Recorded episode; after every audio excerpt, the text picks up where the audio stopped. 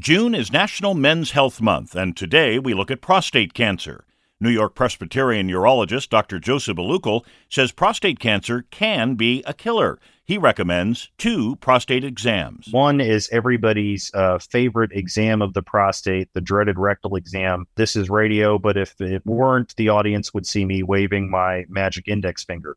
I know nobody likes this exam. Nobody likes to talk about it, but it's an important part of uh, staying healthy. Then there's the one that's a little less invasive. And then the other is a blood test called a P S A. Our governing body and a number of other governing bodies recommend that men start getting this on a yearly basis at age fifty-five, unless they have risk factors that make you think we need to check it sooner than that. Hear that, men? P S A blood test starting at age fifty-five. For this and more health news, go to W C B S eight eighty dot com slash health. I'm Steve Scott, W C B S eight eighty News.